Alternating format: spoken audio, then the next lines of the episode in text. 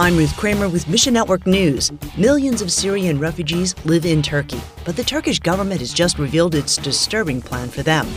And anyone connected to the internet can easily hear about Jesus. But what about the people who aren't connected? We'll hear about one ministry's unique solution. And we'll begin today in Turkey, where Syrian refugees could soon be on the run yet again.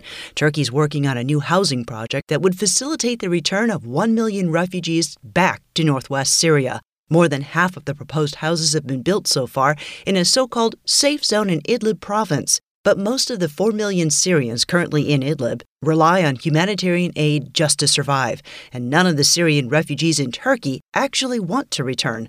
Uncharted Ministries' Tom Doyle says There's still some fighting that's going on. So to just throw in a million people, open the gates, and say, go back, it's going to be chaos. Living conditions inside Syria remain dire. Plus, a recent assassination attempt on President Assad reflects unrest at the highest level. There was an attempt on his life. He was going into a mosque, the central mosque in Damascus on the last day of Ramadan. His wife, Asma, tweeted how they were going to find the people that were responsible for this attempt and there would be severe justice. And yet, hope remains. It is a great opportunity for the gospel because right now, Syria has problems that seem unsolvable. Look for the full story online to help fuel gospel growth in Syria. The news is horrible, but Look at what Christ is doing. The leaders we work with are telling us that they're having trouble keeping up with the massive number of new converts. Meanwhile, if you had to guess which generation gives most frequently to support gospel missions, what would you guess? Boomers? Generation X? Well, the answer is actually millennials. Mission India recently partnered with Barna Group on a report called The Great Disconnect.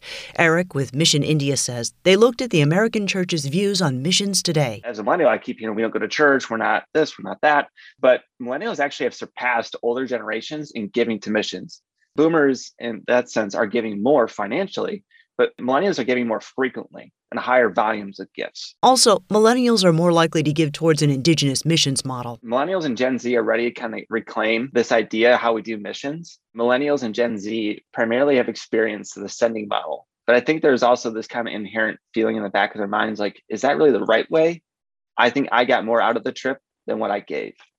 If we're truly doing missions efficiently and having missions be something that can be stable going forward, without me being there, there has to be a better way of doing that. And that's what I enjoy about Mission India is that we're empowering brothers and sisters in India to do the work God's called them to do. You can download the full Barna report through links at missionnews.org.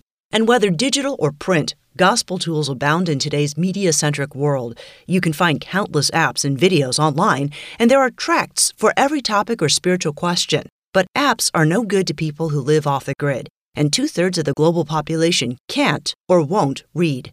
Spoken Worldwide helps believers reach these oral learners. President and CEO Ed Weaver says Every ministry runs into a wall at some point where they say, I need to break through this barrier so that I can reach people that don't read we find creative ways to work with those existing partners to expand the reach and the impact of what they're doing. Their latest project has remote communities in mind. One of the tools that we've developed in partnership with other ministries is a scarf that has artwork on it. You know, when they look at a particular image, on this scarf, it reminds them of scripture that they've been trained on to tell verbally. So they're not relying on any technology. We've got pictures and more details in the full story at our website. We've seen women use these scarves as a way to share the gospel, gather people together, have a discussion group around uh, the stories that they're telling, and they've actually planted churches using these scarves.